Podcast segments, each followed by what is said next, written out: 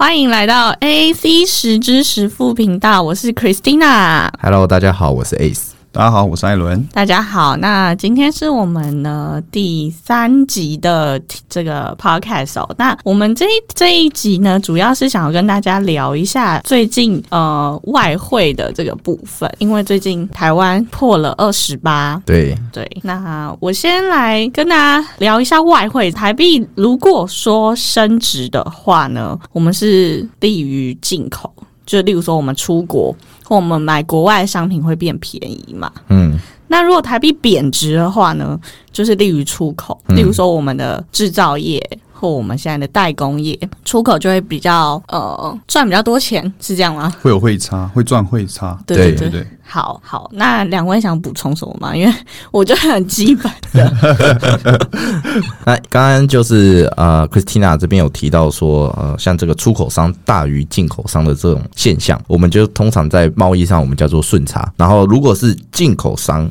大于出口商的话，这叫做贸易逆差。那通常贸易逆差就是代表说，呃，本国的货币贬值。这个有提到说，刚才讲到我们台币的贬值状况下，代表说我们能去购买美金就要花比较多的钱嘛，因为我们台币贬值。今天的主题会让观众比较听起来比较烧脑一点，因为你要去想台币贬值，哦，美金升值，美金贬值，台币升值，这种就很容易。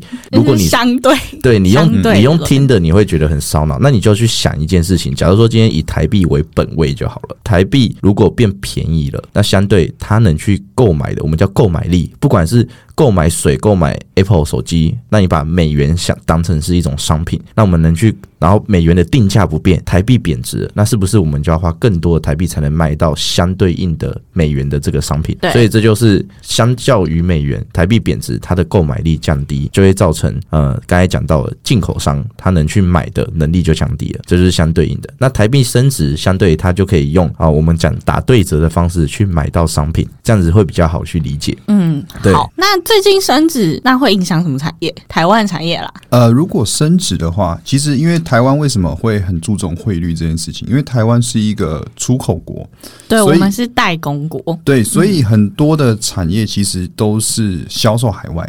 那当然，这也部分影响到为什么我们会曾经被列入汇率操纵国。嗯什么意思？叫汇率操纵国？就是美国川普有一阵子又在 k 笑啊，他就说什么。啊！你们其他国家汇率都这样压着，不正常，不对，这样子会造成我美国有汇损，就是 S 刚刚讲到对汇损出现。对，那这个状况之下呢，就是会把你说，哎，我你现在列为观察名单，哎呦，我觉得你有你是汇率操纵国，就是你的汇率不是让它因为可能供需理论的关系而变动的话，它就不对，所以你有人在操控，你违法，然后他就这样就为什么这样就违法？因为美国他自己受伤啊，你懂我意思吗？所以美美国不爽就对他就是他就是没赚到钱，对你就是我就是要制裁你。哦。那后来因为这个状况，所以台湾其实是很在意汇率的呃升降升降啦，对啊很在意汇率的升降。那我要讲什么？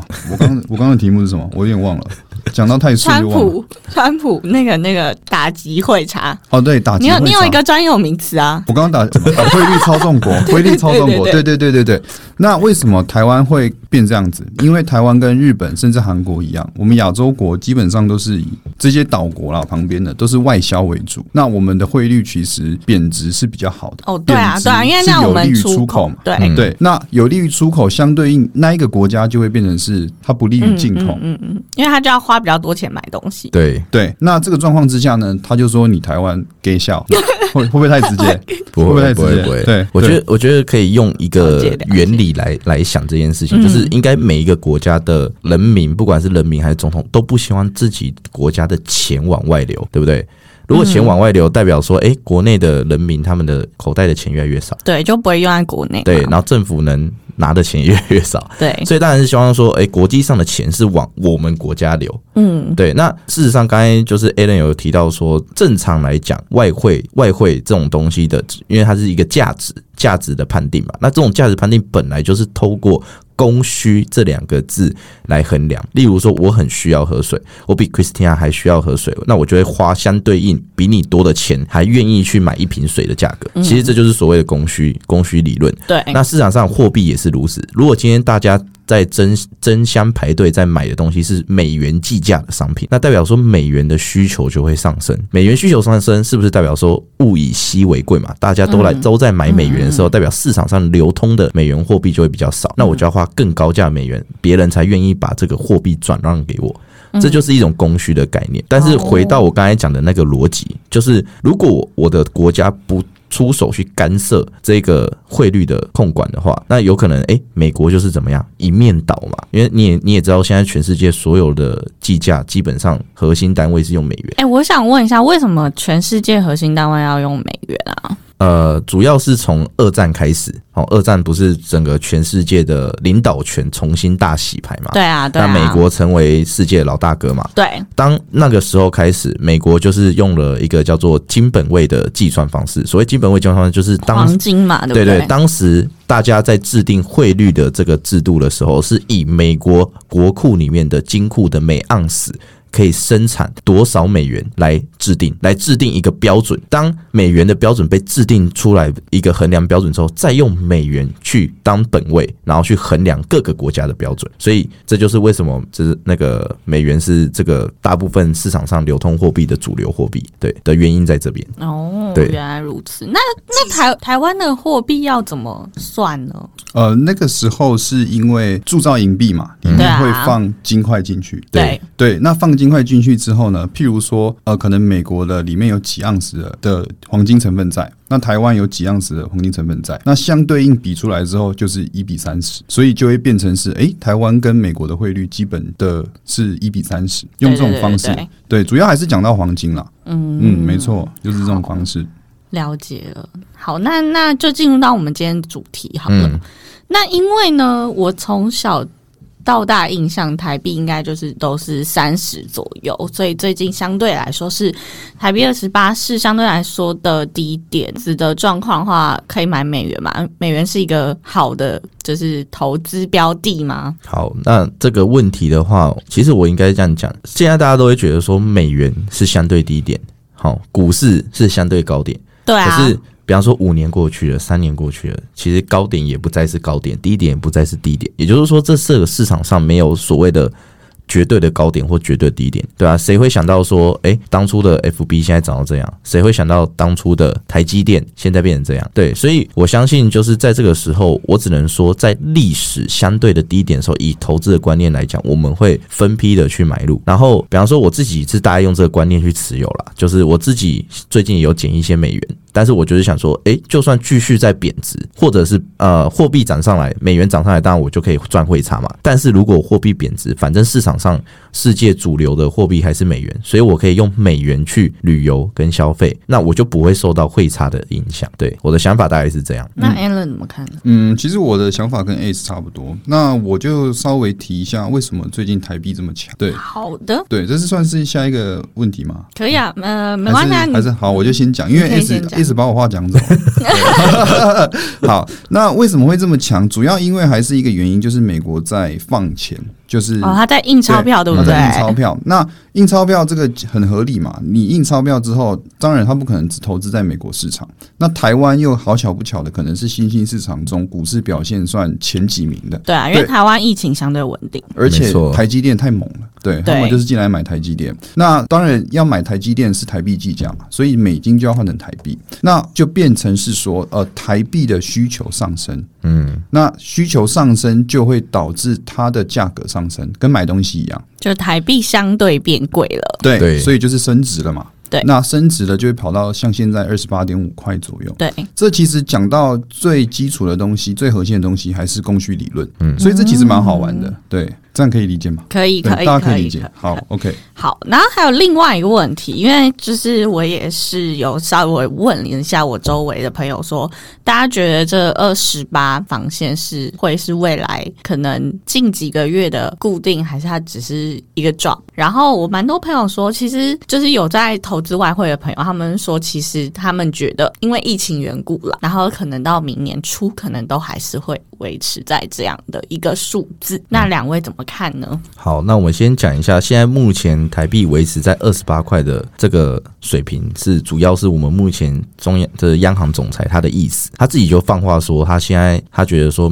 呃，台币维持在二十八块是一个常态。那这边我多去多提到一个概念是，我们的中央银行是怎么样让我们的外汇维持在二十八块这个状况？对啊，啊，刚不是说川普不是说不能干预吗？就是就是我先讲哦，这边是因为各国它都有一个呃专业的央行对央行他们都有一个专业的东西叫做呃外汇存底。对对外汇存底一直指的就是，诶，它这些央行它会在呃外汇存底这边 parking 一些资金部位，那这资金部位就是去干涉外汇的波动涨跌。就是让它不要这么呃随着趋势跌对对对幅这么严重。对，例如说，例如说，现在呃 A 六刚刚谈谈到说各国都在买台币，因为要进来台湾投资，那台币的需求是不是上升？没错啊，那是因为现在市场上正在流通的台币，假如说现在市场上正在流通的台币只有一亿，那大家就是在争相的在抢一亿这个池子，所以嗯嗯嗯台币才会上升。嗯这时候央行就把我们外汇存底的存款拿出来，诶，让市场的流动的金钱变成一亿五，那市场代表就是在争夺这个台币的那个激烈度就会降低，那哦事实那台币就会降价，就会就会释放量出来，跟把量收回来的概念，大概就是这样。他们用透过这种方式去干涉外汇，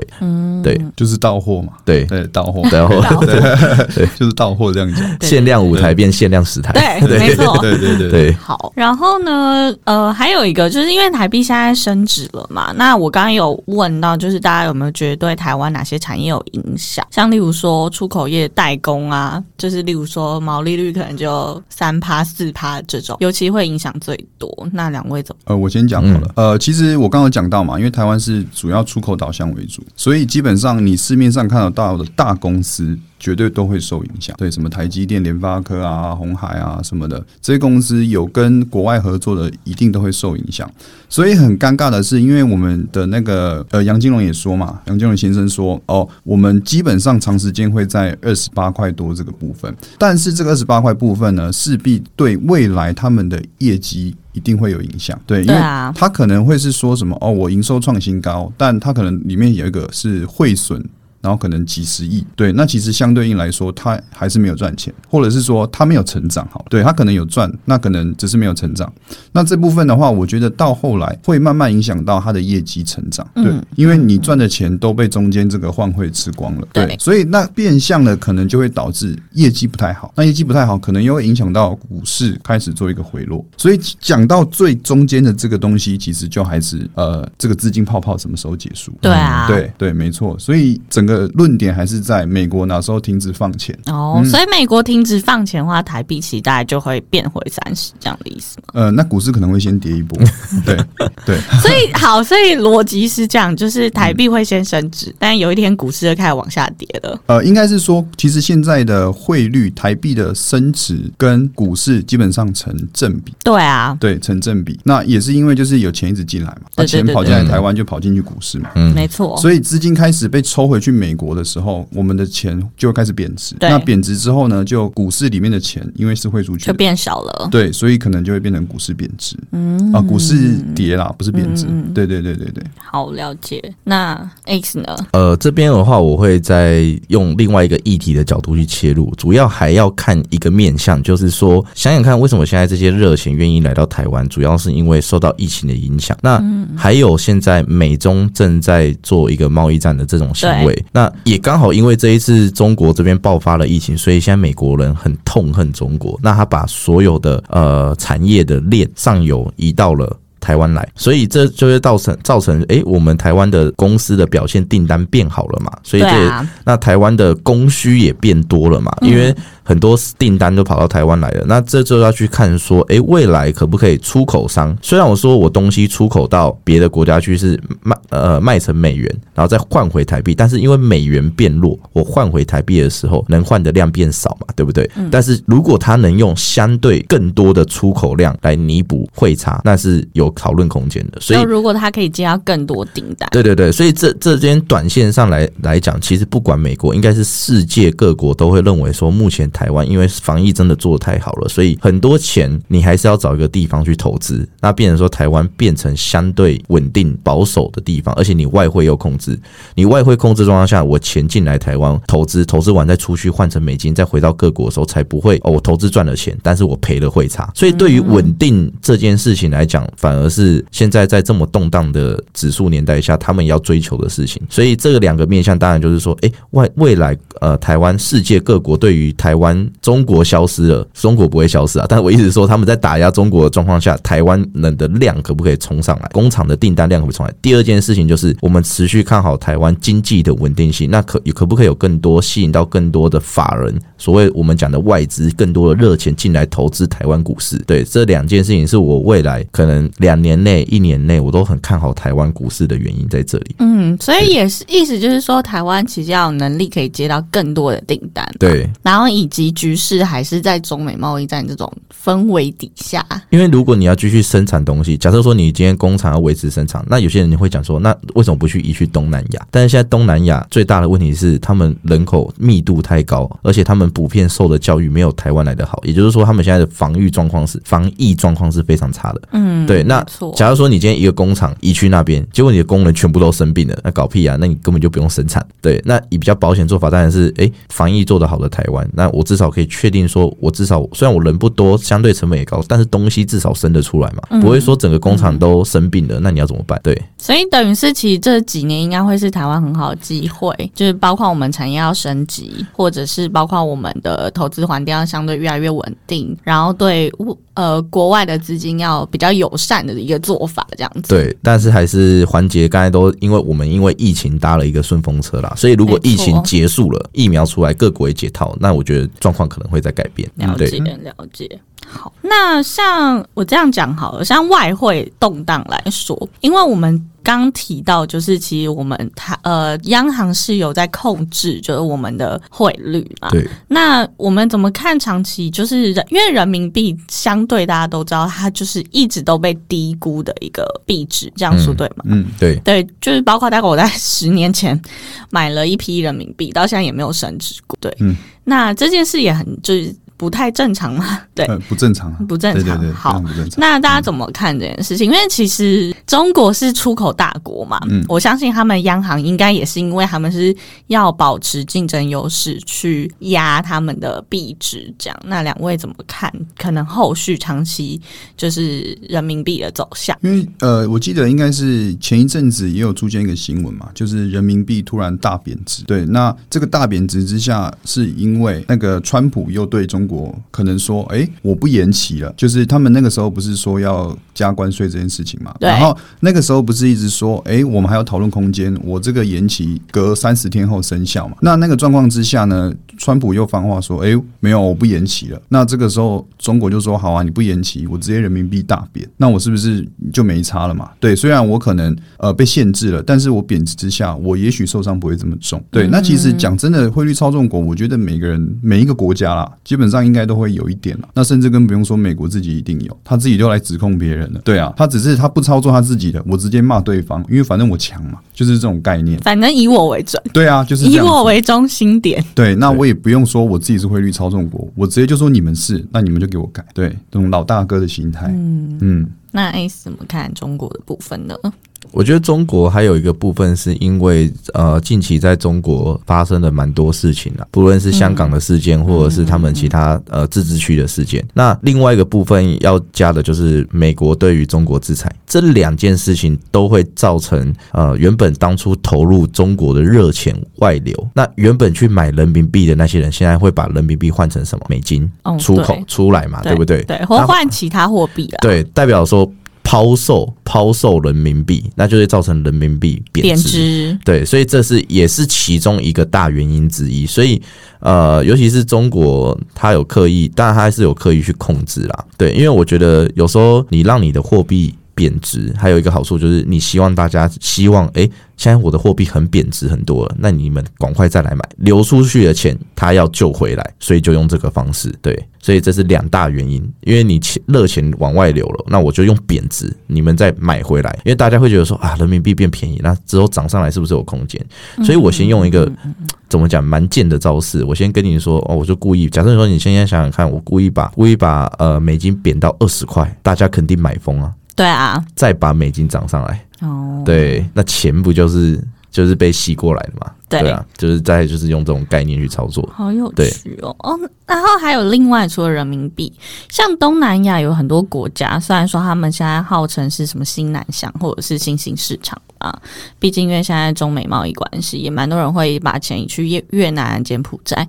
但我们所知道，很多中南亚国家他们还是以美金做本位嘛，就是我们不不像例如说我去柬埔寨玩，我不会直接换柬埔寨的币，我会带美金去嘛。对，对，那大家怎么看？就是例如说东南亚都是用美金为主的这种货币政策，也不算政策吧，算一个公约吧。其实我觉得应该，呃，我个人想法啦，但不一定真是这样，因为可能前面是东南亚可能有被统治过，对，台湾也有啦，但是可能那个时候他们比较后面是才真的是独立嘛，就是可能像是越南之前还有战争啊，南北越战争之类的，那当然那个时候就很多所谓的美军进驻。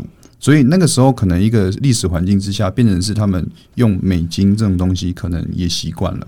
对，那再来一个，可能是因为东南亚国家，呃，也不能这样讲，他们就可能现在比起来是稍微比较后面一点的。对，那后面一点的状况之下，也许币别在国际上就没有这么高的竞争力。对，那这几个原因加起来，可能我会认为他们干脆直接用就是国际通用货币嘛。那既然他们的观光客也多，那国内的人也可以接受，我就用这个币别。也许就 OK 了，对，这是我个人的想法。好，那我这边的话就是稍微补充的是，因为可能现在东南亚大部分，其实真的大部分都是外来投资客居多。哦，对，落后国家本来就是这样，好像是这样。对，那你外来投资客居多的状况下，就是哎，大家是在使用美元上比较方便啊。对，因为你想想看，就我今天要换币换来换去，本来就会产生一些费用，对，成本续费。对，那对于他们来讲，他们觉得说，哎，那我来到这边很不方便。那政府默许这件事情。就是诶，让你方便，那你是不是就更愿意带着大量的美金？来投到我们国家的市场，反正这些钱我们被我们国家人民或政府收回去之后，再拿出去换钱都是一样的道理。对，所以我觉得他们给的是一个便利性，然后去吸引说，哎，外来的人你不需要这么难搞，你不需要换成我们国家的费那个币别，你直接用美元就可以在当地就是横着走。对啊，我觉得主要有几个想法是这样子。对，呃，我补充一下，还有一个原因是因为东南亚其实呃以历史来说，都现在很多都是军政府把持。那军政府其实很容易推翻一个政权，对。那所以他如果使用当地货币，就像刚刚提到嘛，如果你政局不稳，那你的货币动荡就会非常大，可能一夕之间就变币值这样。所以其实以他们国家或者是呃流通性来说，还是会以美元为主，还有另外这个小原因。嗯嗯嗯嗯。好，那提到就是外汇的话，那讲另外一个强势货币，好，大家看 怎么看近期的英镑或欧元？我想问这题的原因，是因为我在在一二零一四到一五年的，一三到一五年的时候去英国念书，嗯，那时候英镑动荡也很大。我刚去的时候，我们换了一批，大概是四十四块，然后呢？我第一年就是过完一年要继续念研究所的时候，那时候已经涨到四十八还四十九块了。嗯，然后呢，我离开的时候发生一件事，大家都知道嘛，就是脱欧嘛。嗯，脱瞬间我一离开了第三个月，我印象好深刻。呃，英镑面三十八块。嗯嗯嗯。然后我爸说：“你干嘛不晚一年去念书？” 对，因为其实这这来来回回差超多。你想，三十八块到五十一、五十二，哎。差十块以上，嗯，对，两年之内，对，所以我才比较好奇，说大家怎么看欧元跟英镑，或者是以欧元为主，好，因为欧元其实。呃，我们那时候在脱欧的那个状况底下，其实英呃欧元相对也会影响，因为你英镑贬值，然后又加上这一些议题，所以欧元那时候当时候也是贬值，所以当时候去买名牌包是真的蛮便宜的。对对对，好，所以比较对啊，所以比较好奇大家怎么看，因为其实欧洲也是一个蛮大的世界的经济体嘛。对，嗯，对，所以。我相信他们货币就是升或贬，也是还是会影响到全世界的经济局势这样子。但是我我个人觉得啦，欧洲就是欧元区这一块，对，欧元区其实一直有在讨论，其实也没有一直讨论，但是他们就里面很多拖拖后腿的，对，就是希腊、对对对，但就那西班牙，就那几个国家，对，对对。那所以这英国也是因为这个原因不爽，嗯他不超不爽啊。对，所以他就干脆嗯。脱欧嘛。嗯，那脱欧影响之下，就会变成是有人会怀疑英国自己在欧洲的竞争力能不能维持一样的强悍，嗯。因为他们之后一定要跟各个国家再签什么呃关税免税啊，对啊，这也很麻烦啊。对，所以大家就会对于欧洲的局呃，对于英国的局势来说，他们会短期内没这么看好，比较不信任对对对，因为太多可动因素了。嗯嗯嗯嗯，对，那欧洲欧元区来说的话，其实它相对稳定了。但是我个人认为，其实欧元区可能呃，可能未来几年应该还好啦。可是它有，我觉得有一天应该会走向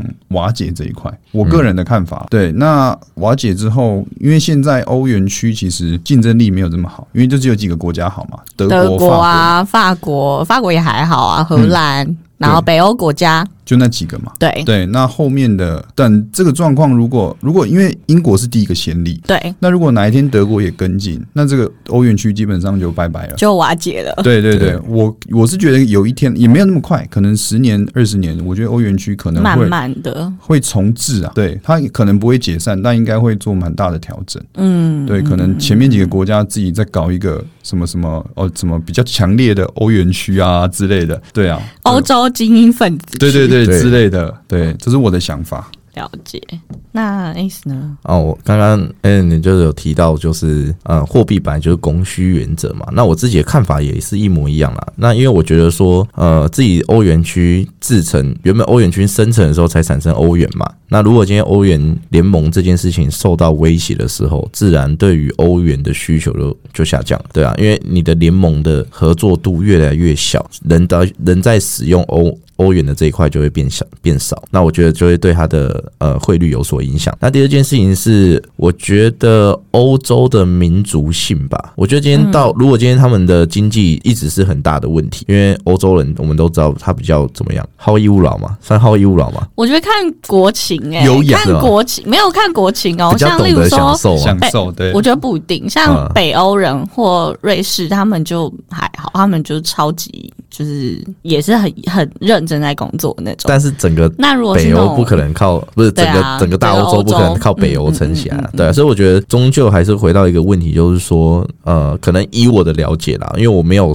到那边去像你一样去留学过，但是就是对经济的认识，所以我会觉得说，哎、我听很多朋友从那边留学回来，我就说会问他说欧洲人怎么样，那怎么样？这样透过这样对，透过这样子去了解的。那依我这样子了解下来，我会觉得说到时候经济发生问题，而且包含现在疫情的冲击下的话，我觉得各国会比较容易出现先顾好自己再说的这我也觉得这件这个反想法比较不会不要有那么大爱说，哎、我们大家共体时间来面对这个困难。对啊，因为像西班牙就是经济烂以外，疫情也是 对，蛮惨的。就是会比较就是怎么讲，第一个是民族性嘛，那第二个就是人种的问题，所以他他们会比较就是，哎、先把自己顾好再说。如果当这个想法蔓延开来，然后英国又脱欧的状况下，大家就觉得说，那我变成一个封闭的经济体，而且他们现在又在疫情很严重，又在锁国。对啊，对啊现在法国又第二波开始大锁对啊，现在欧美都是。那会不会到最后大家会发现一件事情？就像就像公司公司有别人有想，就是上一集我们有提到说，哎、原来大家可以在家里自行作业，根本就不需要开公司，根本不需要进办公室。其实你放大到整个国家来看，会不会不会我根本不需要这些国家，我靠我国家内部的自己自内需内需就就好像够了，搞个欧盟干嘛？然后我还要被拖累，对啊、你就是听得懂吗？就是我觉得不知道啦，会不会有这样的声浪出现？或许这有可能的。对，或许这次疫情有可能去推，就是推个一把。那我始终认为说，在货，因为毕竟是供需，所以我在持有货币上，我会偏向，当然是持有需求最高的货币是最安全的。嗯嗯对，那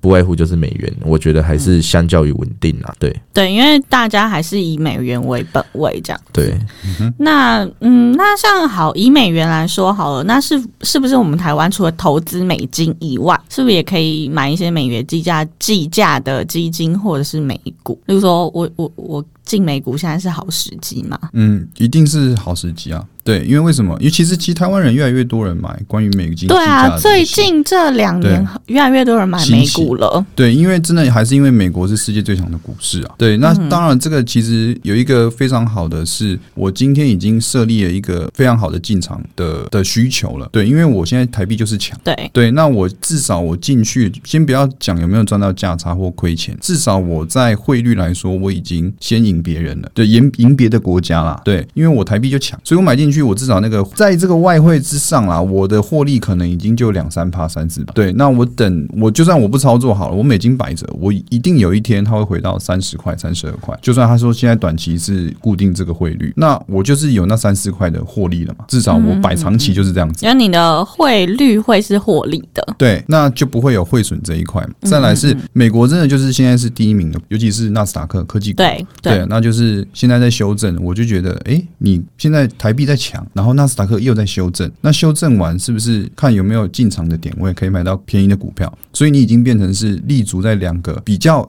呃比较不容易亏损的状况之下了。第一个你没有汇损，第二个现在股价在低档。对，那我觉得大家可以用这个方向去思考，就不要被现在的下跌、呃可能吓到啊什么的。对，因为股市本来就有涨跌嘛。嗯嗯嗯嗯嗯。那 Ace 呢？呃，我觉得会环绕在一个观念，就是大家应该都知道，现在就是大者恒大，强者恒对啊强的世界。对我先不管，因为太多人会去问，现在是高点吗？现在是低点吗？那其实讲应该最常被问的真的，我问题我？真的超级常被问这个问题。那我就会讲说，如果我知道这个问题，我就不会坐在这边录 podcast。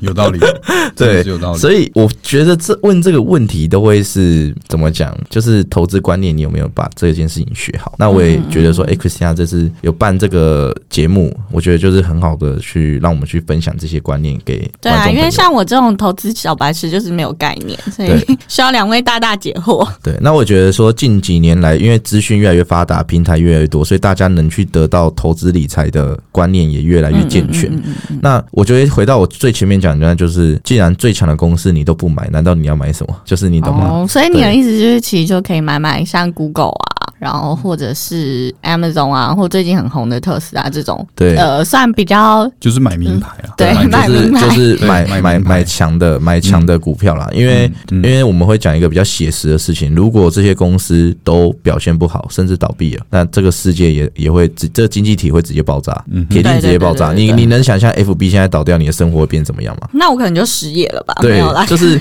就是你能想象 FB 倒掉，然后没有 IG，、对啊没有如果 FB，大家生活会变怎样吗？嗯，如果对苹果倒倒掉台湾，应该一半就没了。对，嗯所以如果你、嗯这个节目就是，如果你还想用 IG 的话，还想用 Podcast 的话，就去买 Apple。对，就是用、啊用钱金援他们，不要让它对对对倒掉。开玩笑，好开玩笑。那例如说像其他美元计价，例如说原油、期货这类的呢？嗯，因为我这类就是更跟我们这种白痴无关。好，那像原油期货这些东西，你是想要问，就是就是它现在是下手时机嘛？因为原油我印象中好像是二月还是三月之类，不是大跌一波对吗？，嗯应该说原油的话。现在是下手时机嘛，主要还是看目前疫情的问题，因为现在目前大家都是锁国嘛，也就是说，目前全世界的你要想想看，原油会被用在什么地方的地方最汽大？车啊，对，汽车、飞机飞啊、行业、船运业，对，这三大行业是目前消耗最、嗯消耗油最多的地方。那为什么为什么现在需求量降低了？因为飞航航班变少了嘛，对，然后船也变少了，船也变少了嘛，嗯所以应该是说现在是一个好的切入时间点嘛。那你还要先看疫情的第二次爆发会不会更严重？哦，如果就例如说变更严重，那可能还会再低。对，如果变更严重，各国之间的航班数跟航运又变得更少了，那是不是？那你原本采出来的油就放在那？嗯，对啊，那你只能就是用更低价的方式去把它售出。对，所以我觉得在这个地方。回到不管是油或者是美元或者是美股，都是可以用一个相较于低点或者是相较于高点，然后用分批买入的方式去购入，我觉得会是比较好的方式。嗯，对啊，那我当然也会期待说，疫情过去了，然后飞航空业又启动了，那这时候油的供需就上来了，所以这时候我提前进场分批布局的油上涨上来，我有参与到这个报酬分论，对啊。可是你怎么能预测说接下来疫情到底是会往好的发展，还是会往坏的的发展。所以就是要看疫苗有没有出来了。对，所以我觉得这些都是我们且战且走，然后再关注的部分。例如说疫苗的消息越来越成功了，那我们是不是从原本十趴加加码在油的部分，我可以提高到二十趴、三十趴？对，但是行情还没有明朗的时候，我不会超过我总投资部位的可能五十 percent 都不会，都是走一个比较保守的状态去做。因为毕竟在今年的疫情的状态的影响下，任何的指数原本当初不管是外汇、美元指数、油价、股市，他们原本应该要有的相关联的惯性，在疫情的冲击后都发生了改变。对所以这就是最大的问题了。所以不确定因素太多，那我们要去教导正呃投资人正确观念是：当你我们在做专业投资人，就是胜率越高的时候，我们当然就出手越多；胜率越低的时候，我们就分批的出手，或者是更做更安全的布局。我不一定对我更保守布局，你要懂得去呃与时进退啦。嗯对，这一集大家就觉得关于汇率，大家觉得怎么样？可以在下方留言给我们哦。那我们就会下一集可以做一些 feedback 给大家。嗯，大家一定要留五星好评，我们对才会挑，五星我们才会挑我们才会挑你的问题出来讲啊。好没错没错，有任何问题都可以，好不好？投资的问题都可以来这边询问老师们。对，或者是你有什么想问的，都可以留在评论那边给我们看，这样子。对然后我们会在下一集的节目里面挑出来跟大家分享。最后收尾的时候来做个呃回应，这样子。对，好啦，那就下集见喽，谢谢大家，谢谢大家，拜拜。拜拜